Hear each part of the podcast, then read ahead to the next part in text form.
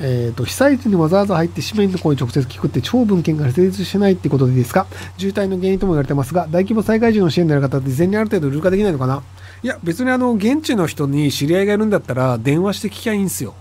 あの別に行かなくていいんですよ。別にあの、だから、じゃあ現地の人で被災してる人とかツイッターでいろいろ発言してる人いるので、なんか DM 送っていろいろ聞くとか、じゃあ DM 送った後電話番号聞くとか、別に現地に行かなくてもいろいろできる時代なんですよ。最近ズームとかもあるしね。あの、まあ、もちろんその停電してるところだと難しいんですけど、電気の通じるところにさ、あの、なんか避難してる人が見るので、じゃあそういうとこだったら別にズームでできるでしょって話なので、そのなんか、現地に行くことがあまりにこう価値があるというふうに思い込むのは良くないと思うんですよね。で、あの、誰も人がいなくて、例えばその言葉が喋れる人が誰もいませんとか、その高齢者しかいませんっていうところであれば若い人が行くっていうの意味あるんですけど、あの別にその石川県にも石川県のその県庁の役員さんとか市町村の役人さんとか村役場の役人さんとか村長さんとか町長さんとかじゃあ消防隊員の人とかあのいろいろ動ける人いっぱいいるんですよ。あの石川県の人がみんなバカだから俺が行かないとそのなんか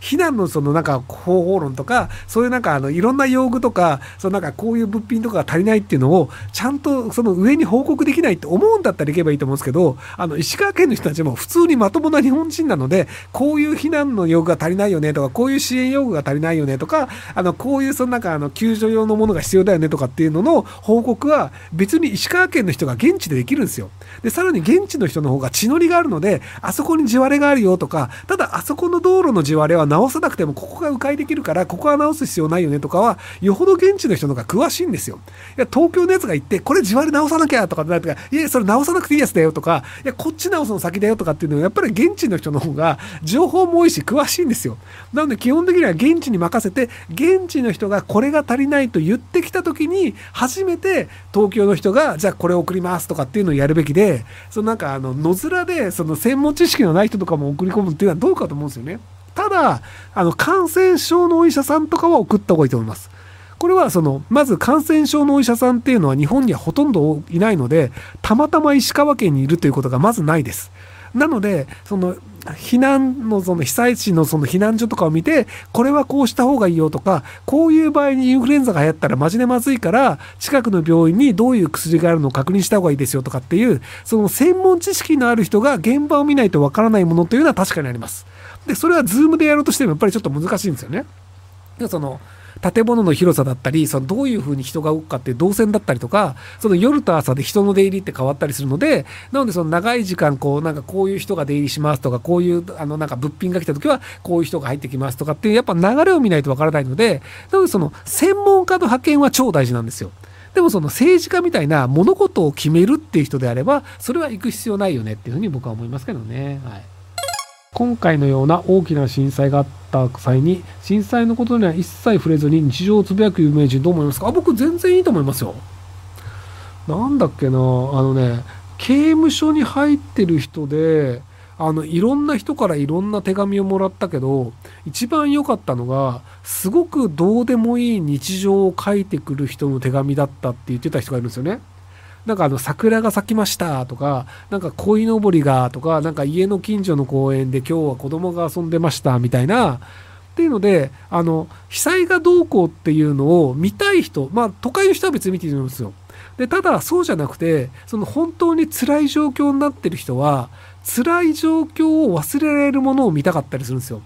なので、普通のお笑い番組が見たいとか、もう下品ななんかあの、替え歌を見たいとか、なんか通常であればこんな下品ななんかあの、牛乳を飲んでる人を笑わして牛乳吐くような番組はいかがなものか、みたいなものの方が見たいっていう人もいるので、なので僕はその、た、その要は真面目な番組はもちろんあった方がいいと思うんですけど、本当にどうしようもないバカ番組っていうのも、むしろその、その被害を受けてる人がいる時ほど必要なんじゃないかなと思うんですよね。とはいえそれで視聴率ゼロだったらすいません。えー、ひろゆきさんが考える今回の被災地に対して最善の支援とは、えっと、わからないですね。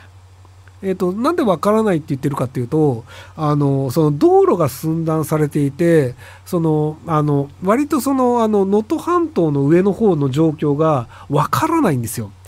で、あの、まあ、そのヘリで送ればいいじゃんとか、なんか海沿いなんだから船で行けばいいじゃんみたいな話だったと思うんですけど、結局ね、輪島港以外の港全部使えないらしいんですよね。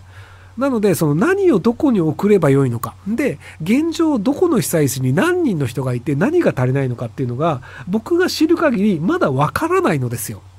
なので、現時点で行くと、もう本当にプロの人に任せる。なので、自衛隊が行けるとこまで行って、で、その通信網を作って、どこにどういう被災者がいて、何が必要で、じゃあ安全確保のために何が必要ですと。で、その医療体制とかも、じゃあこの病院に誰が行けますよとか、この病院だったら何人の患者が持ってきます。で、そのためには、じゃあ、緊急ヘリを飛ばすのか、救急車を飛ばすのか、で、道路復帰どうするのかっていうのがわからないので、ここは素人が何かするよりも、まずは様子を見るっていうところが最善だと僕は思ってます。でただこの後にお金が必要になるよねとかでなんか石川県の造り酒屋の9割が潰れたらしいんですよね。まあ物理的にね。要はそのもうお酒なんか作れる状況じゃないよねっていう。でじゃあその石川県とかなんか富山県とか別に興味ないよって言ってる人は興味ないのかもしれないですけど割とあそこら辺ってそのなんかあの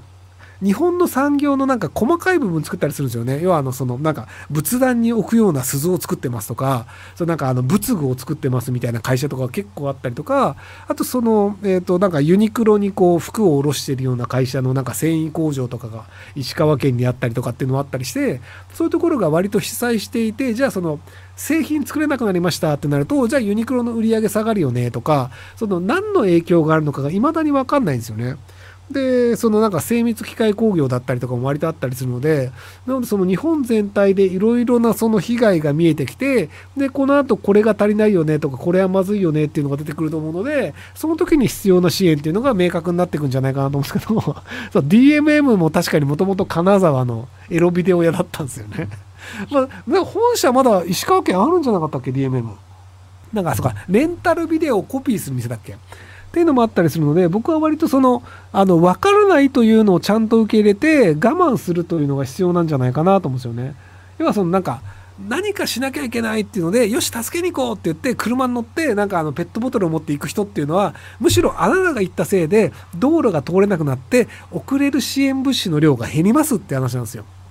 なので石川県の人たちも今個人のボランティア受け付けてませんっていう結構強い言い方をしてるんですけどなので、あの何かしたいっていうのであれば、まあ、とりあえず赤十字に寄付するぐらいしかできることはないんじゃないかなと思います。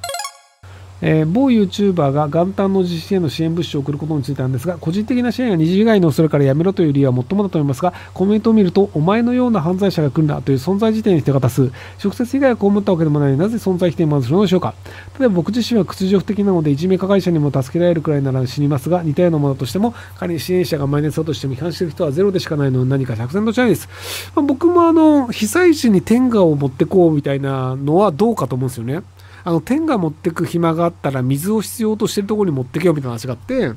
あの飲料水は結構あるっぽいんですよ。なのであの飲む水がなくて困るという状況にはなってないんですけどとはいえ余裕がないのであの入れ歯を洗う水がないとかっていう状況なんですよね。要はそのやっぱ飲み水優先なんですけど、やっぱ入れ歯も洗いたいじゃないですか。でも入れ歯って洗うにはそれなりの水の量が必要で、なんかやっぱりそ、そこまでの余裕はないだろうっていうので、結構その入れ歯を洗うのを我慢してるみたいな話がジャーナリストの人が書いてたんですけど、そういう感じで、その飲料水は足りてるんですけど、生活用水はまだ足りてないんですよ。要はその体を拭くとかっていうのもまだできないし、いやもちろんそのお風呂とかシャワーとかって余裕はないよね、みたいなので、なので、天下より先に持ってくものあるだろうって思うんですよ。水がないところで天下持っててどうすんだバカって思うので、なのでそういう意味であの迷惑系 YouTuber はやっぱり頭が悪いんだなと思うんですけど、なのでその迷惑系 YouTuber が迷惑をかけるよりもまだマシかもしれないと。そのなんか支援という気持ちがあるからね。でも、もうちょっと頭は使ってほしいなというのを、多分その、今僕がバカって言い方をしたんですけど、このその、やめてくれという感情を言う時に、このなんか、この犯罪者みたいな言い方になってしまうという話だと思うんですよね。はい。